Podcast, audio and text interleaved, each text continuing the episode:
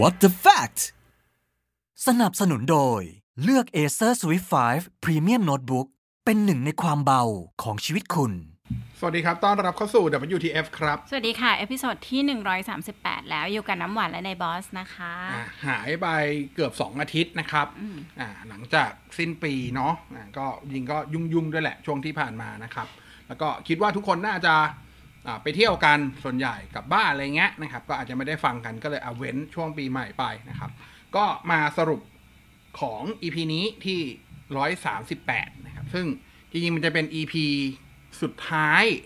ของซีซั่นนี้ค่ะแล้ว EP 139 มันจะเป็น EP พิเศษ มันจะเป็น EP แบบเวิ่นเว้ออะอืมแล้วก็ไปเริ่มซีซั่นใหม่ตอน EP 140 ค่ะอ่าตั้งใจไว้ว่า EP 110อาจจะเริ่ม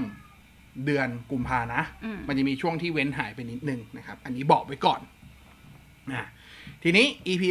138 ก็จั่วหัวไปตั้งแต่ตอนเดือนตุลาแล้วนะครับว่าผมได้ทดลองตัวเอง experiment นะผมใช้ Android มานับ 10 ปีนะครับเปลี่ยนไปใช้ iPhone อย่างจริงจัง ข้อสรุปคืออะไรอืมนะครับคำตอบที่ได้มีอะไรบ้างนะครับอ่า disclaimer ไว้ก่อนตรงนี้เลยหรือ warning ก็ได้นะครับอ่า ทั้งหมดทั้งมวลมันเป็นแค่มุมมองของผม ลักษณะการใช้งานของผมนะครับถ้าเผอิญอะไรมันตรงกับคุณก็ลองพิจารณาดู อะไรที่มัน เอ้ย คุณไม่ได้วอรี่เรื่องนี้ คุณไม่ได้มองเรื่องนี้ให้ความสำคัญ ไม่ใช่เรื่องผิด เพราะว่าแต่ละคนในการใช้อุปกรณ์ใด ๆ ก็ตาม ไม่ใช่สมาร์ทโฟนอะนะ ทุกคนมี subjective ของตัวเอง มีเหตุผลของตัวเอง ที่อยากให้น้ำหนักสิ่งใดสิ่งหนึ่งมากกว่าอีกสิ่งหนึ่งอยู่แล้ว ไม่มีผิดไม่มีถูก มันคือเรื่องปัจเจกบุคคลสุดๆนะครับ โอเค เล่าแบบนี้ก่อนนะฮะก่อนที่จะเปลี่ยนมาใช้เนี่ย ถามว่าตลอดที่ผ่านมาได้จับ iPhone ไหมก็จับทุกปีน้ำหวานก็ใช้มาหลายรุ่นนะครับรุ่นที่ไม่ได้หวานใช้ก็ได้จับของเพื่อนได้จับและได้ลองมาตลอดแหละว่าเออมันมีฟีเจอร์นี้ได้กล่องแบบนี้แบบแบบนั้นอะไรเงี้ยนะครับอ่า ในมุมมองผมก่อนหน้านี้อ่าที่ผมไม่ได้ใช้ iPhone หลักๆ เนี่ย ก็ต้องยอมรับว่าเป็นเรื่องของความคุ้นเคยใน Ecosystem ของ Android มากกว่าด้วยนะครับเคยไปเหยียมแหยมๆฝั่งของ iOS อยู่บ้างนะครับ ก็พบว่ามันมีข้อจำกัดบางอย่างที่แต่โอเค ต้องยอมรับกับว่าณวันนั้นที่เราไปลองอะ mindset ของเราคือเราไม่ได้คิดจะเปลี่ยนไปใช้เขาอยู่แล้ว เพราะฉะนั้นมันจะเป็น mindset ที่เหมือนกับว่า ถ้าไม่ดี กูก็ด่าอืมอ่า คือเราไม่ได้พร้อมเปิดใจหรือปรับเปลี่ยนพฤติกรรมเราไปอยู่กับเขาอะเพราะยังไงเราก็ไม่ใช้มันแน่ๆค่ะถูกปะมันเลยมันมันมันเลยมันเลยเป็นวิธีคิดหรือ mindset แบบนั้นนะครับ แต่รอบเนี้ยไม่ใช่ ผมมาในสายแบบยุทธศาสตร์ยิ่งใหญ่ความตั้งใจเด็ดเดี่ยว เราทุบหม้อข้าวเลยเพราะเราขายขายก่อนเลยเพราะเราขายอินเทอร์ Ultra ไปเลย คือเราไม่ได้มีเครื่อง Android สำรองเลยนะครับผมคืออมอธิบายก่อนว่าผมเป็นคนใช้มือถือเครื่องเดียวค่ะใช้มือถือเครื่องเดียวไม่ไม่ได้ไม่ได้แบบ ใช้หลายเครื่องเป็นเป็นคนไม่ชอบไม่มือถืชอบถือสองเครื่องใช่พร้มเคยลองแล้วกันอะอืมถามว่าชีวิตนี้เคยใช้มือถือสองเครื่องไหมเคยแล้วอืมรับรู้ความลำบากมาแล้วอืมกับวิถีชีวิตตัวเองคือไม่ใช้แน่อืมๆไม่ใช้แน่ๆนะครับอ่าทีนี้บอกก่อนว่าตอนที่ใช้ s อ Ultra จริงๆอะผมใช้2เบอร์ อีกเบอร์หนึ่งของผมอะมันจะเป็นเบอร์ที่เอาไว้โทรออกอย่างเดียว เพราะว่าด้วยอาชีพทั่วที่ผ่านมามันจะต้อง phone in จัดวิทยุเยอะ ด้วยโปรโมชั่นแพ็กเกจที่เราใช้หลักกับซิมหลักอะ่ะมันได้โทรน้อย อ่ามันโดนค่าโทรบางทีแบบบางเดือน 700 บาทที่ค่าโทรคิดเพิ่มขึ้นมานะ ผมก็เลยไปหาซิมที่แบบเน้นโทรโทรเยอะๆ โทรแบบ 900 นาที 1,000 นาที อะไรเงี้ยครับ ก็ใช้อยู่นะความโชคดีอยู่นิดนึงก็ตรงที่ว่า แต่นี้มันเป็นข้อเสียด้วยนะ คือแต่ความโชคดีคือ ตอนเดือนตุลาที่เปลี่ยนจาก s อ Ultra มาเป็น 12 Pro ที่เป็นเครื่องเก่าของน้ำหวานเนี่ย ช่วงนั้นอะวิทยุอ่ามันเริ่มกลับมาจัดที่ห้องส่งได้ปกติ คือเงื่อนไขในการเข้าไปห้องส่งมัน มันง่ายขึ้นเยอะ มันไม่ได้เหมือนก่อนอันนี้ที่ต้องแบบโอ้โหต้องเน้นโฟนอินไปเป็นหลักอะไรเงี้ยทำให้ปัญหาที่เกิดขึ้นอย่างแรกสบายใจขึ้น นั่นก็คือ iPhone อะ มันเอาโฟนเอาไอโฟนเฉพาะนับเฉพาะเครื่องที่ขายยังเป็นทางการในไทยนะ ไม่นับเครื่องฮิ้วจากฮ่องกงหรืออะไรแบบนี้นะครับ มันรองรับ 2 ซิมก็ใช่ แต่ 2 ซิมอะมันจะเป็น one physical ก็คือ 1 nano sim กับอีก 1 e sim อะทีนี้ ค่ายมือถือที่ผมใช้โทรอะ มันเป็นค่ายที่ไม่มี e sim อ่ามันมันไปเดาเองแล้วกัน ผมว่ามีอยู่ไม่กี่ค่ายหรอกคุณน่าจะรู้ มันมันทำ e sim ไม่ได้ เพราะฉะนั้นหมายความว่าถ้าเกิดผมจะใช้สองซิม ผมต้องเอาซิมหลัก เบอร์หลักอะที่ใช้ Data เป็นหลักเนี่ยไปทำ eSIM อืมซึ่งถ้าใครใช้ eSIM มาก็จะรู้ว่าไอ eSIM เนี่ยมันมีผลกับ Data คือความเร็วการจัดสัญญาณอะมันจะ drop ลงเมื่อเทียบกับที่เป็น physical SIM ผมก็ไม่อยากอยู่แล้ว ถูกป่ะ เพราะว่าเราใช้ Data เยอะด้วยเหมือนกัน ถ้า speed มันตก คือตอนจริงๆประสบการณ์เนี้ยมันมาจากตอน a 8 Ultra แหละที่เอาซิมหลักไปทำเป็น eSIM อะด้วยความอยากลองว่า a 8 Ultra มันทำได้อะไรเงี้ยแล้วก็รับรู้มาเลยว่าเออโอเค มันห่วยจริงๆ เข้าใจแล้วว่าทำไมโอเปอเรเตอร์มันถึงไม่ทำพยายามพยายามบอกว่าเออถ้าพี่ใช้เซิร์ฟเวอร์นี้เป็นเบอร์หลักเราไม่แนะนำให้ทำ eSIM นะคะอะไรเงี้ยเราเข้าใจละอ่าแต่เราเราก็อ่าเราก็อยากลองเองนะประสบการณ์ตรงดีกว่าคำบอกเล่าเสมอนะครับ ก็เลย ตอนนั้นก็เลยตัดสินใจ อะ งั้นใช้ซิมเดียวทิ้งอีเบอร์ ที่โทรเยอะทิ้งไปไม่งั้นมันเป็นเบอร์รายเดือนอยู่ละไม่เป็นไรคือจ่ายจ่ายทุกเดือนอยู่แล้วมันเป็นเหมาซึ่งถ้าไม่จ่ายก็ใช้ไม่ได้อะไรเงี้ยอยู่แล้วนะครับ ก็เลยตัดทิ้งไปใช้ซิมเดียว แต่อันนี้คือข้อจำกัดก่อนหมายความว่าถ้าเกิดใครจะใช้สองซิมจริง ๆ เนี่ย ให้แล้วเผอิญนะเป็นคนที่แบบใช้ Data ทั้งสองซิมเตือนเลยว่า iPhone อาจจะไม่เหมาะกับคุณครับ มันทำได้แต่เบอร์ที่ไปอยู่บน eSIM อะ ความสามารถในการจับสัญญาณในเรื่องของสปีดเรื่องอะไรก็ตามเนี่ย ของ eSIM มันจะสู้ใส่เป็น Physical SIM ไม่ได้อืมถามว่าโอ้มีมันต่างกันนิดเดียวไหมจากที่ผมลอง 20%นะเฉลี่ยเลยอะคือก็เยอะนะสำหรับผมก็ถือว่าเยอะอยู่นะ เออ อันนี้ก็เป็นข้อพิจารณานะครับ โอเค อันนั้น อันนั้นคือที่เปลี่ยนนะพอเปลี่ยนมาใช้ iPhone 12 ตอนแรกอาจต้องบอกก่อนว่าตอนเปลี่ยนครั้งแรกเนี่ยเปลี่ยนมาด้วย mindset ที่แบบเรายังคุ้นเคยคือเราเราไม่ได้ทิ้งความคุ้นเคยของ Android มา เราพยายามเอาความคุ้นเคยของ Android มายัดเยียดให้กับ iOS ณช่วงแรกนะครับ แล้วก็พบว่าเจอปัญหาอีกอย่างวะเยอะมาก เยอะจริง ๆ นะครับ เช่นอแอป Gallery ไม่สามารถที่จะไม่สามารถที่จะย้ายรูปได้นะครับ คือในแอป Gallery เนี่ย ถ้าเป็นบน Android คุณย้ายไปย้ายมาได้เลย ตามปกติในแอป Gallery เลยนะ แต่ว่าถ้าเป็นบน iOS เนี่ย สิ่งที่คุณทำได้คือ คุณแค่แท็กว่าไอ้รูปเนี้ยมันคือรูปประเภทอะไร แล้วก็ไปสร้างโฟลเดอร์ไว้ เช่นโฟลเดอร์ wallpaper โฟลเดอร์ท่องเที่ยวโฟลเดอร์เที่ยวเชียงใหม่ แล้วคุณก็แท็กแท็กแท็กแท็กแท็กให้มันอยู่ไปโฟลเดอร์นี้ แต่ถามว่าในในรูปแบบของไฟล์จริงๆอะมันยังกองอยู่ที่เดียวกันนึกออกปะคือถามว่าเอาพี่อย่างเงี้ยมันก็ธรรมดาไม่วะอะไรเงี้ยคือโดยโดย default ในการใช้งานของ iOS ส่วนใหญ่แล้วอะในแอป Gallery ส่วนใหญ่ทุกคนจะเข้าไปที่หน้าที่เป็นแบบรวมทั้งหมดอยู่แล้วอะไรเงี้ย ซึ่งบางทีมันไม่สะดวกคือทุกครั้งที่มีการเพิ่มเราต้องไปแท็กใหม่ทุกครั้งมันไม่ค่อยโอเค คือแต่บน Android เราตอนเราเซฟอะเราเลือกได้เลยว่าเราจะไปเซฟที่โฟลเดอร์ไหน แต่บน iOS ทำแบบนั้นไม่ได้สุดท้ายมันจะอยู่ในโฟลเดอร์รวม แล้วคุณก็ค่อยไปแท็กเองว่าไอ้รูปเนี้ยมันควรจะอยู่ในโฟลเดอร์ไหน แต่คำว่าโฟลเดอร์นั้นอะจริงๆมันคือแค่แท็กว่ารูปนี้คืออะไรนึกออกปะซึ่งอันเนี้ยไม่โอเค ถามว่าทางแก้แบบกำปั้นทุบดินมีไหมมีใช้ Google Photo ก็คือพึ่ง cloud ไปเลย แต่ถามว่าเอาจริง ๆ มันสะดวกไหม ก็ไม่หรอก มันก็ไม่สะดวกหรอกอะไรอย่างเงี้ยครับ อะ อันนั้นคืออย่างแรกที่เจอนะครับ ต่อมาก็จะมี อะ อันนี้ อันนี้อย่างที่สองนี่คือทำใจไว้ก่อนแล้ว คือเรื่องของ Bluetooth codec อันนี้สำหรับคนฟังเพลงก็อาจจะค่อนข้างแคร์หน่อย คืออย่างผมเนี่ย จะมีพวกอุปกรณ์ฟังเพลงไร้สายที่แบบลงทุนไปเยอะ พวกบลูทูธแดกแอมดีๆคิวเดเล็ก 5K ตัวละ 5 6พันมีหูฟังตัวละหมื่นอ่าหรือแม่หูฟัง True Wireless ที่แบบรองรับ โคเด็กดีๆ อย่าง FX LDAC อะไรเงี้ย แต่พอมาใช้บน iPhone ทั้งหมดทั้งมวลน่ะทุกคนจะรีไลน์ออนอยู่บนมาตรฐานเดียวกันคือ AAC ถามว่ามันแย่ไหมมันก็ไม่ได้แย่หรอกครับ ถ้าเกิดเผอิญคุณไม่เคยไปลองฟังที่เป็น LDAC ไม่เคยไปลองฟังที่เป็น FX อยู่แล้วอะไรเงี้ยแน่นอนบลูทูธแดกแอมคิดเล็กห้าพันอ่าห้าเคที่ราคาห้าหกพันก็เปรียบเสมือนตัวละไม่ถึงพันไปทันที คือ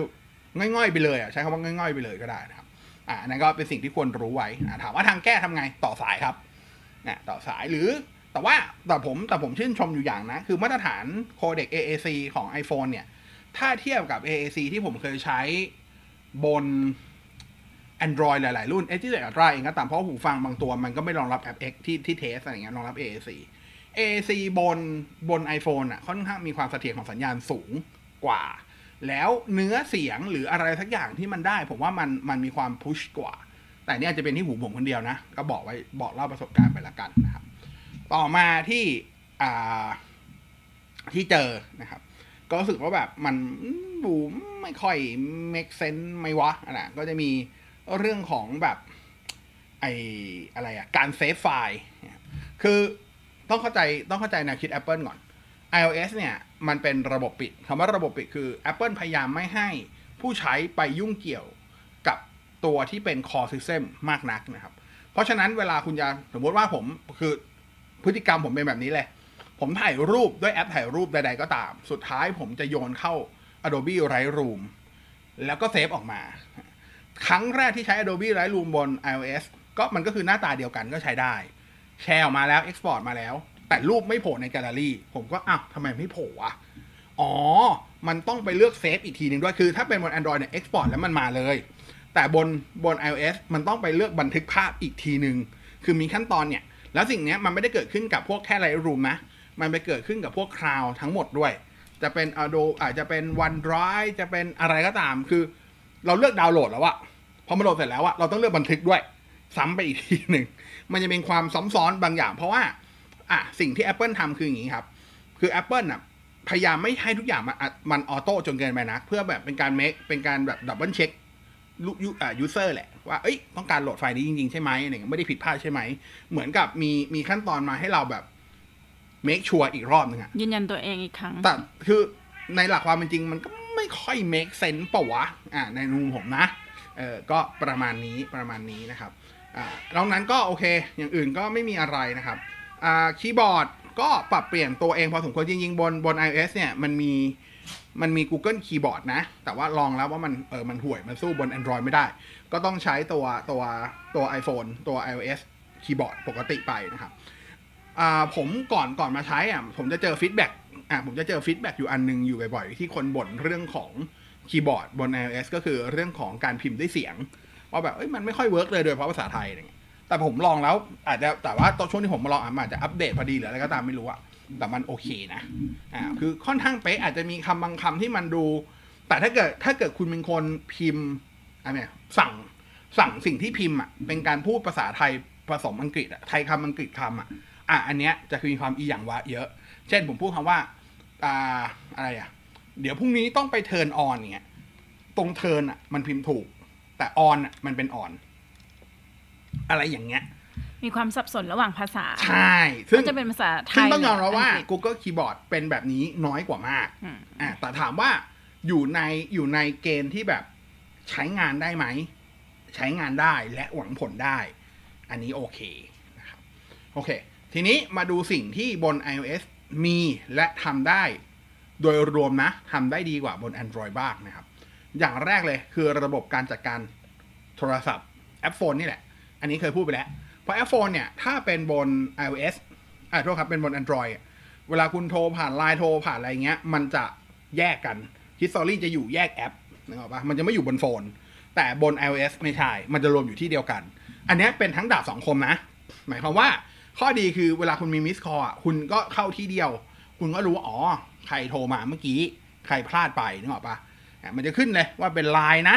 เป็น FaceTime นะ เป็นปกตินะ มันขึ้นหมดเป็น Phone อะไรอย่างเงี้ยครับ แต่ข้อเสียคือบางครั้งอะ เราโทรออกอะเราไม่อยากโทรไปไลน์เช่น สมมติน้ำหวานดันโทรหาผมด้วย FaceTime ผมไม่ได้รับเป็น missed call ผมอยากจะโทรหาน้ำหวาน แต่ผมไม่อยากโทร FaceTime ผมอยากโทรปกติ แต่นึกออกไหมโดย make sense อะพอเราเจอ missed call แล้วก็กดตรงนั้น มันก็เลยโทรออกแล้วมันจะโทรออกด้วยคอนเน c t ชันแบบที่เขาโทรเข้ามา สมมุติว่าน้ำหวานโทรหาผมด้วยไลน์ ถ้าผมกด missed call ตรงน้ำหวานน้ำผมที่โทรออก มันก็จะกลายเป็นไลน์ไปด้วย อันเนี้ยไม่ค่อย work ก็คือ contact มันไม่ได้ sync กัน คือจะบอกไม่ sync คืออย่างนี้กันมันมันไม่ขึ้นให้เลือกอะอืมเออ ถ้าเพิ่มตัวเลือกสักหน่อยก็โอเคคือ จริง ๆ มันมีบอกนะ แต่ตัวมันเล็กไง แล้วแบบนึกออกไหมเวลาคนเวลาคนเรามี missed call มันจะมีความกระตือรือร้นที่จะแบบรีบโทรกลับเราไม่บางทีเราไม่ได้มามองหรอกพิจารณาว่าตกลงเขาโทรหาเราด้วยด้วย connection แบบไหนเออ โทรด้วยไลน์นะ โทรด้วยเฟซไทม์นะ หรือโทรปกติเราบางทีเราเราไม่ได้ดูอะอะแต่คือข้อดีคือ เวลาเรามี missed call อะมันเข้าไปที่เดียวแล้วเจอเลยไม่ต้องไปตามหาเอ้เมื่อกี้ใครโทรหากูวะคือเพราะว่าบางคนเนี่ยโอเคยังจริงอย่างผมอะจะไม่ค่อยมีปัญหาเพราะว่าอ่าโทร messenger มันก็เป็นเสียงหนึ่งโทรไลน์ก็ตั้งเสียงไม่เสียงหนึ่งโทรปกติก็เป็นเสียงหนึ่งใช่ป่ะบางทีเราได้ยินเสียงเราเรารู้แล้วอ๋อเนี่ยเขาโทรปกติอืมอ่าแต่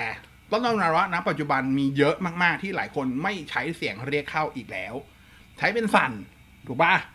ด้วยอาจจะแบบกันที่ทำงานอะไรก็ตามอย่างเงี้ย เจอกรณีนี้ก็ต้องใช้สติพอสมควรเหมือนกันนะอันนี้อย่างแรกนะครับ ก็เป็นทั้งข้อดีข้อเสียแล้วกัน อย่างที่สองคือระบบแบ็กอัพก็คือ iCloud นั่นแหละ ถามว่าบน Android มันมีไหมอ่าถ้าเอา Android กลางๆ ก็คือตัว Google One นะ Google One มันก็มีต้องยอมรับว่ามันมันไม่ไม่ครบ ไม่ยืดหยุ่นเท่า iCloud การเลือกการอะไรอย่างเงี้ย สู้ไม่ได้อืมบน Android ถ้าจะให้เวิร์กใกล้เคียงกับ iCloud มันต้องเป็นพวกระบบ Samsung Account Huawei ID ซึ่งพวกนั้นอะ มันก็คล้ายๆ iPhone ตรงที่ว่าคุณย้ายค่าย แล้วคุณก็จะใช้สิ่งนั้นไม่ได้นึกออกมาถ้าคุณถ้าคุณใช้ระบบ backup ไว้ที่ตัว Samsung Cloud หมายความว่าถ้าวันอนาคตคุณจะเปลี่ยนไปใช้ Oppo คุณจะเปลี่ยนไปใช้ vivo สิ่งนั้นที่คุณ backup ไว้ก็คือศูนย์ถูกป่ะอะมันก็เลยแบบ มันมีความนั่นไปหน่อย ซึ่งอันนี้ต้องยอมรับว่า iCloud ทำได้ดีกว่า แล้วก็ใครที่บ่นว่า iCloud ให้ฟรีน้อยจัง5 gig ถ้าเกิดคุณ manage กันเป็นจริง ๆ เนี่ย ผมเชื่อว่าเหลือ เพราะอย่างรูปเนี่ย จริง ๆ คุณไปอัพขึ้น Google Photo อะไรก็ได้ครับ ไม่ต้องไปอัพบน iCloud เออแล้วที่เหลือที่พวกสำคัญพวก Line History พวกอะไรคุณก็เข้าไปไว้ใน iCloud Drive ซึ่งมันจะอย่างของผม5 gig อะเหลือๆเลยผม backup save อัพ save save เกม save อ่า save อ่า backup พวกที่เป็น shortcut อ่าคำสั่งลัดนะนะ แล้วก็พวกแบบ Line History แล้วก็พวก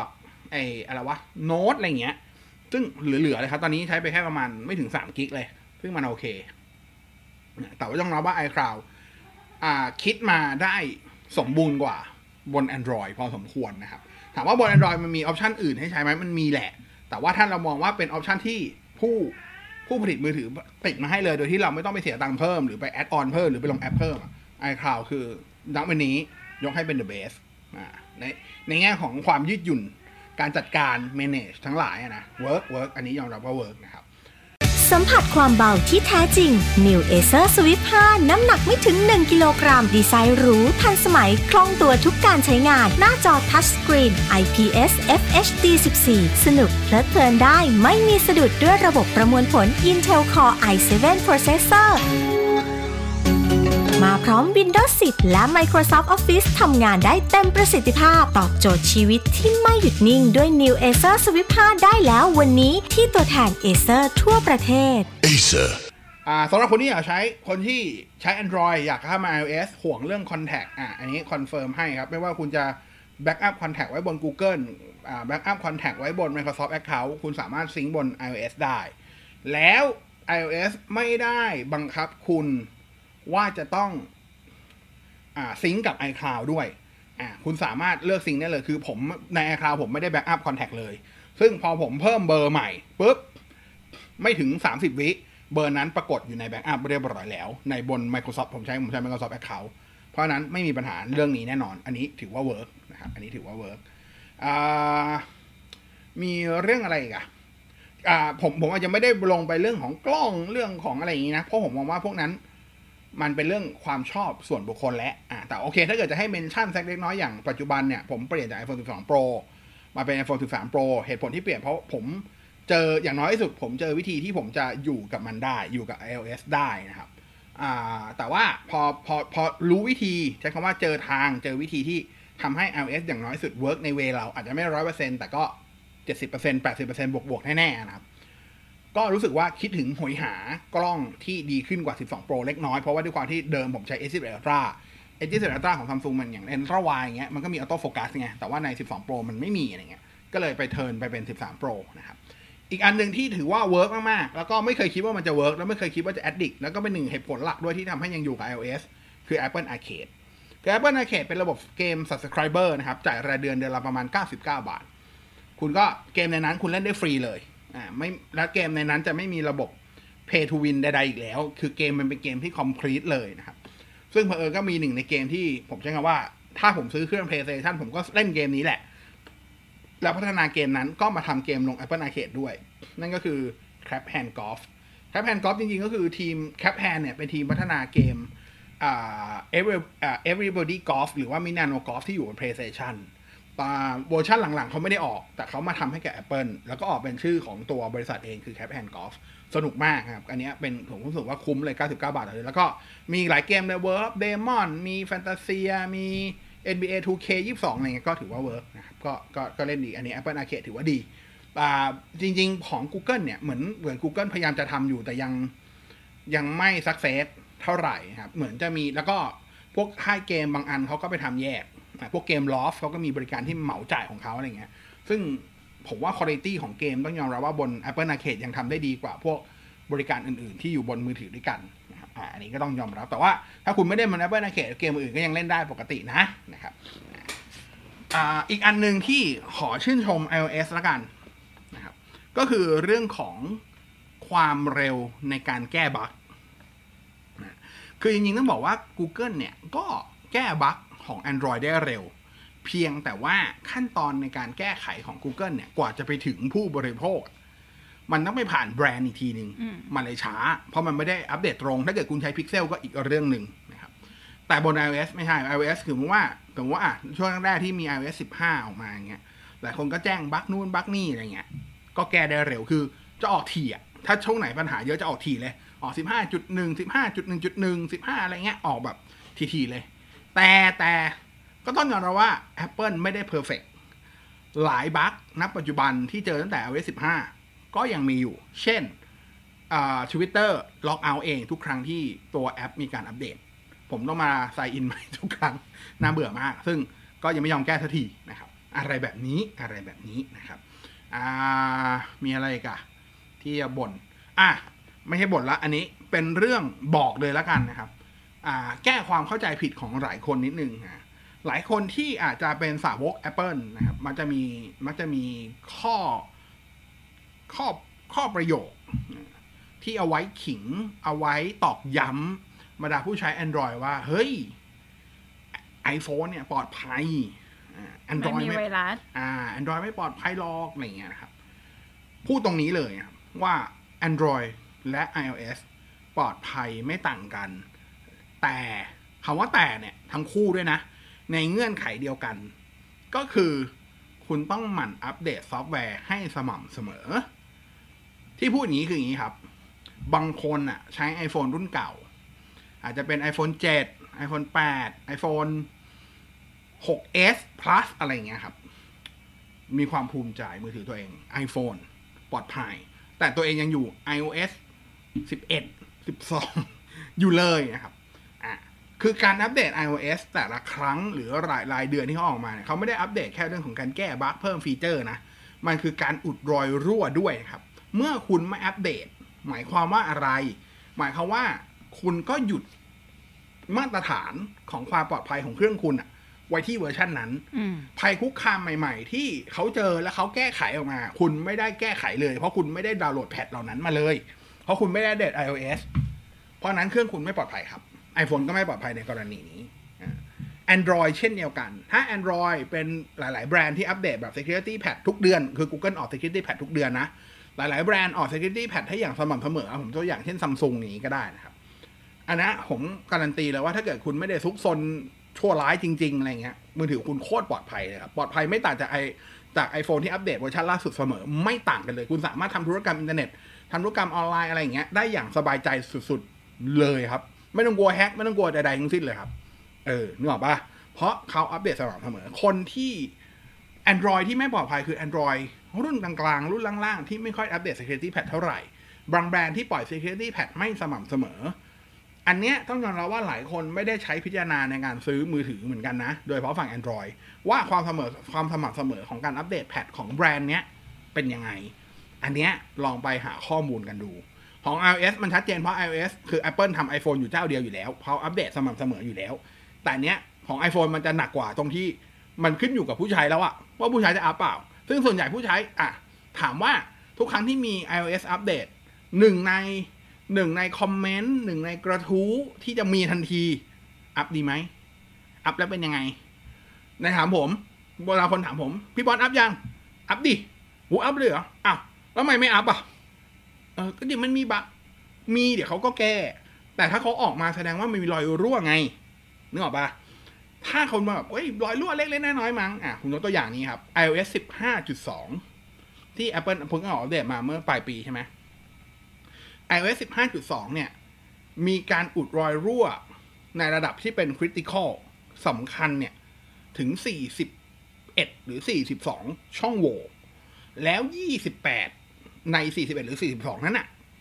เป็นช่องโหว่ที่ผู้ไม่ประสงค์ดีสามารถใช้ช่องโหว่นั้น ในการดึงเอาข้อมูลในเครื่องผู้ใช้ออกมาได้อืมน่ากลัวไหมล่ะ แล้วคุณคิดว่า iOS ที่มาอัปเดตยังปลอดภัยอยู่ไหมล่ะ โอเคนะ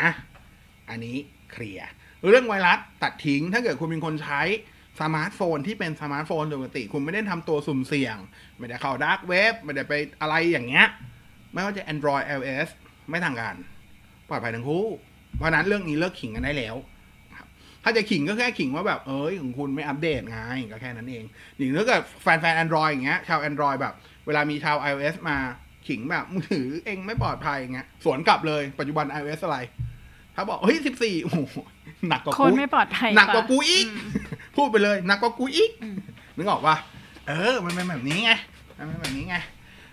อะ ต่อมา มีเรื่องอะไรอีกอะอถ้าถามผมตอนนี้นะ อะ ย้อนกลับไปตอนแรกครับ อ่า ด้วยประสบการณ์ของการใช้ iOS แบบครั้งคราวในตลอดช่วงระยะเวลา 9 ปี 10 ปีที่ผ่านมา มันทำให้เปอร์เซ็นที่ผมจะเลือก iOS อะ มันน้อย อะก็คือถ้าให้ให้ให้ prefer เลย 100%เนี่ย ผมเทก่อนหน้านี้นะ เท Android 90%เลย เท iOS แค่ 10%นะแต่พอมาใช้ iPhone 12 Pro เอาเฉพาะ 12 Pro เลยนะประสบการณ์ที่ใช้ 12 Pro 12 เดือน ไอ้2เดือน เพราะว่าผมมาผมใช้เริ่มตอนตุลา แล้วผมมาเปลี่ยน iPhone 13 Pro ตอนต้นเดือนธันวาถ้ากับผมใช้ iPhone 12 Pro อยู่ 2 เดือน อ่า มันทำให้เปอร์เซ็นต์ของ iOS เพิ่มขึ้นมาเป็น 40 ก็คือถ้าวันนี้ผมยัง prefer Android มากกว่า แต่ว่าเปอร์เซ็นต์มันจะเป็น 60 40 ถามว่า อ้าว ถ้าเป็นแบบนี้แล้วทำไมพี่บอสไม่ใช้ Android วะคำตอบก็คือ เล่าก่อน ก่อนที่จะมา iPhone 12 Pro อะ ผมใช้ A21 Ultra ต้องยอมรับว่า A21 Ultra เป็นหนึ่งในท็อปละของ Android ในช่วงปี 2021 คุณว่ามันตลกไหม ถ้าผมจะขาย 12 Pro แล้วไปซื้อ A21 Ultra ที่ผมเพิ่งขายไป มันก็ดูไม่ค่อย make sense อะแล้วเราก็ด้วยทำงานสายเทค เราเป็นนักข่าว เราเป็น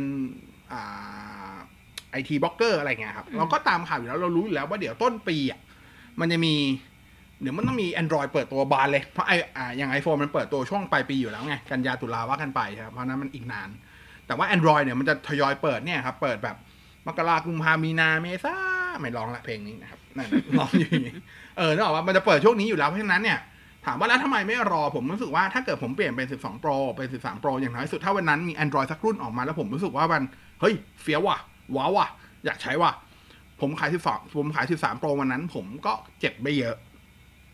นึกออกปะมันคือการต่อทุนแบบหนึ่งอ่าในขณะในขณะเดียวกันวันเนี้ย ก็ต้องยอมรับว่า 13 Pro ก็ตอบโจทย์ได้อย่างดีนะครับโอเค พฤติกรรมบางอย่างมันเปลี่ยน แต่มันเปลี่ยนแล้ว ถามว่ามันลำบากไหมไม่ได้ลำบากอะอย่างอย่างยังมีอันหนึงที่ผมถ้าใครอันนี้ผมโพสต์ในเฟซส่วนตัวบ่อยมาก ฟีเจอร์หนึ่งที่ผมรักและชอบบน iOS มากคือฟีเจอร์ shortcut หรือคำสั่งลัดนะครับคือผมอะอาจจะเป็นคนที่มีเงื่อนไขในชีวิตเยอะสักเล็กน้อย เช่น อยู่บ้าน มือถือผมจะเซตความสว่างเท่านี้ ระดับเสียงเท่านี้ เปิด Wi-Fi ปิดบลูทูธเรื่องอย่างเงี้ยนึกออกปะอืมถ้าออกนอกบ้านอยู่บนรถ หรือไปไหนก็ตาม ผมก็จะเร่งความสว่างหน้าจอสูงขึ้น เพราะเราต้องมันจะอยู่ข้างนอก ระดับเสียงเรียกเข้าต้องสูงขึ้น Wi-Fi ปิดเพราะข้างนอกส่วนใหญ่เราไม่ค่อยต่อ Wi-Fi Wi-Fi นี่คือ Wi-Fi สาธารณะมันไม่ปลอดภัยอะนะโดยโดยถึงแม้เราจะมีแบบเอ้ามีมี Wi-Fi ฟรีแรงๆแต่ว่า คือ บางทีเราต่อเราก็เผลอทำธุรกรรม ซึ่งเราบางทีเรายั้งตัวเองไม่ทันนึกออกปะก็ตัดปัญหาเลยคือผมไม่ต่อ Wi-Fi นอกบ้านเลย แม้ผมจะแพ็กเกจผมจะได้ Wi-Fi ฟรีแรงแค่ไหนก็ตาม ผมก็ใช้ 5G ไป เพราะนั้นนอกบ้านปุ๊บผมจะตัด Wi-Fi ทิ้งทันทีเปิดบลูทูธเพราะว่าผมต้องใช้หูฟังบลูทูธอยู่แล้ว true wireless หรือว่าจะเป็นอะไรก็ตามอะไรเงี้ยมีเงื่อนไขแบบนี้ถ้าเป็นปกติการใช้ Android ถามว่าโอเค ก่อนหน้านี้ด้วยความที่ใช้ซัมซุงซัมซุงจะมีสิ่งที่เรียกว่า Bixby Routine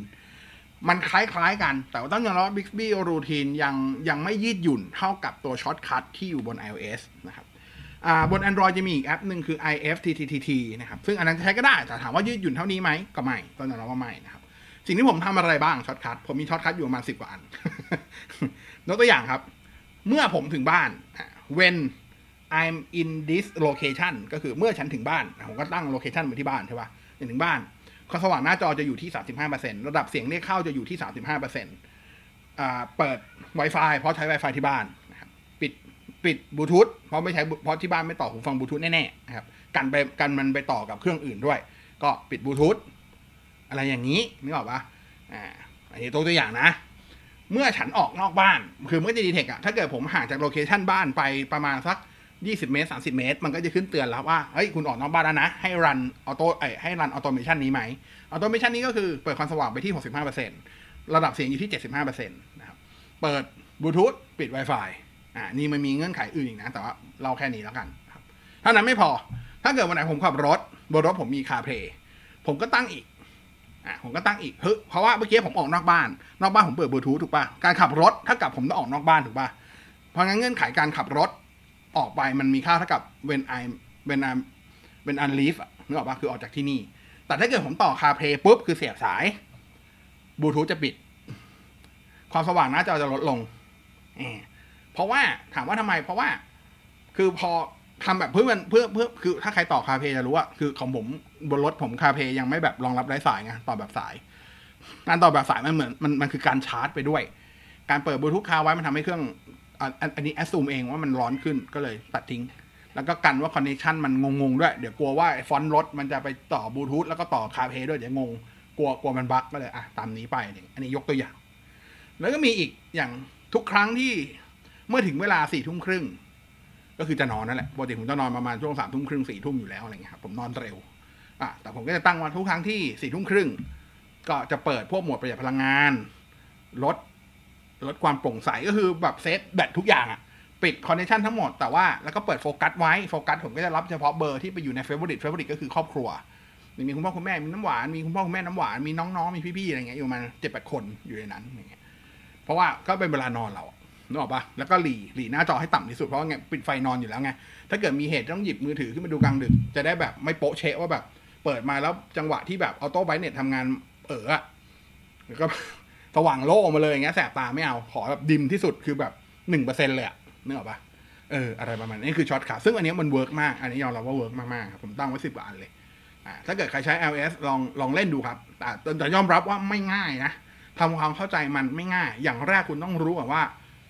คุณต้องการอะไร แล้วเข้าไปเข้าไปเล่นเล่นในนั้นแล้วดูว่ามันมันมีอะไรให้เราเลือกได้บ้าง แล้วค่อยค่อยมา match กับความต้องการเรา ผมใช้เวลางมอยู่เดือนหนึ่งอะเดือนแรกเลยที่ใช้12 Pro ผมงมอยู่กับไอ้เนี่ย ไอ shortcut นี่แหละอ่าแต่ยอมรับว่าบางอย่างมันก็มันก็มีเงื่อนไขแต่ก็เข้าใจได้ เช่นอ่าคำสั่ง automation บางอย่างที่เกี่ยวกับสถานที่ มันจะไม่ run อัตโนมัติ มันจะแจ้งขึ้นมาว่า เฮ้ยมันในเนี้ยคุณจะ run ไหมคือเหมือน make sure ว่าเฮ้ยคุณจริงๆมันคือตอนแรกผมก็นั่งคิดว่ามันไม่ make sense ว่ะทำไมมันต้องมา make มันต้องมาแบบ double check อีกรอบอะไรเงี้ยมันนึกได้ทีหลังว่า อ๋อ มันคงกันว่าจริง ๆ แล้วอะ location เราอะที่อยู่ไม่ใช่ตรงนั้น เหมือนกับ miss location อะเหมือนเวลาเราแชร์ lo แล้วมันแชร์ผิดที่อะอารมณ์ประมาณนั้นก็เลยก็เลยเข้าใจว่าอ่าโอเค น่าจะประมาณนี้อะไรเงี้ยครับถ้าถามผมตอนเนี้ยกล้าพูดได้ตรงๆว่า ถึงแม้ผมยัง prefer Android มากกว่า แต่ถ้าจะซื้อมือถือเครื่องต่อไป ผมก็ไม่ติดขัดที่จะใช้ iPhone เพราะตอนนี้ผมสามารถใช้ iOS และ Android ได้อย่างเสมอภาคกันพอสมควร แต่ว่าโอเค มันมี จริงๆ มันคือเวทน้ำหนักอะอย่างบน Android ปัจจุบันผมก็ยังชอบพวกแบบอะอย่างอย่างบน iOS สิ่งสิ่งสิ่งสิ่งหนึ่งที่แบบหายไปเลย แต่สำหรับบางคนอาจจะเป็นเรื่องเล็กน้อยนะ คือการจับภาพจับภาพหน้าจอที่เป็นลองสกรีนช็อตบน iOS ทำได้ครับ แต่ทำได้เฉพาะบน Safari อ่าจริงๆ มันมีแอป แต่แอปมันคือการตัดต่อ มันคือแคปแล้วเดี๋ยวมันต่อให้นะซึ่งมันไม่สะดวกแต่บน Android อะคุณ long shot ได้เลย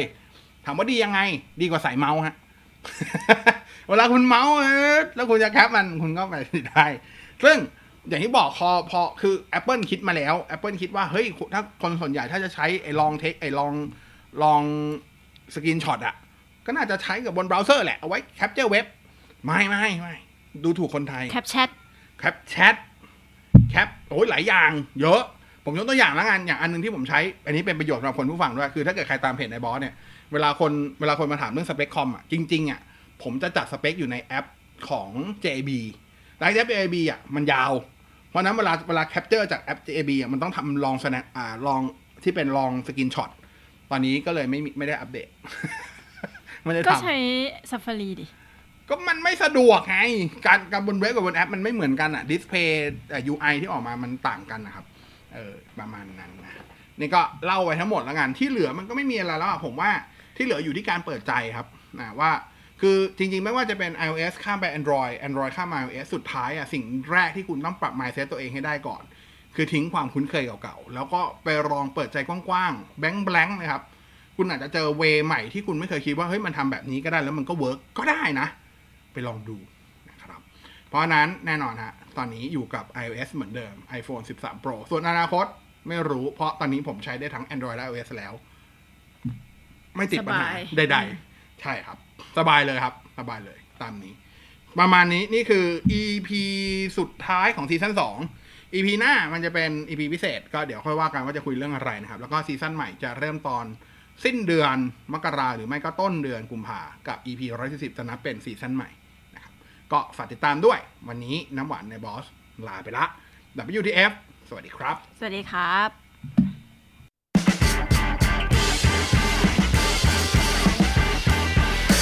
What the fact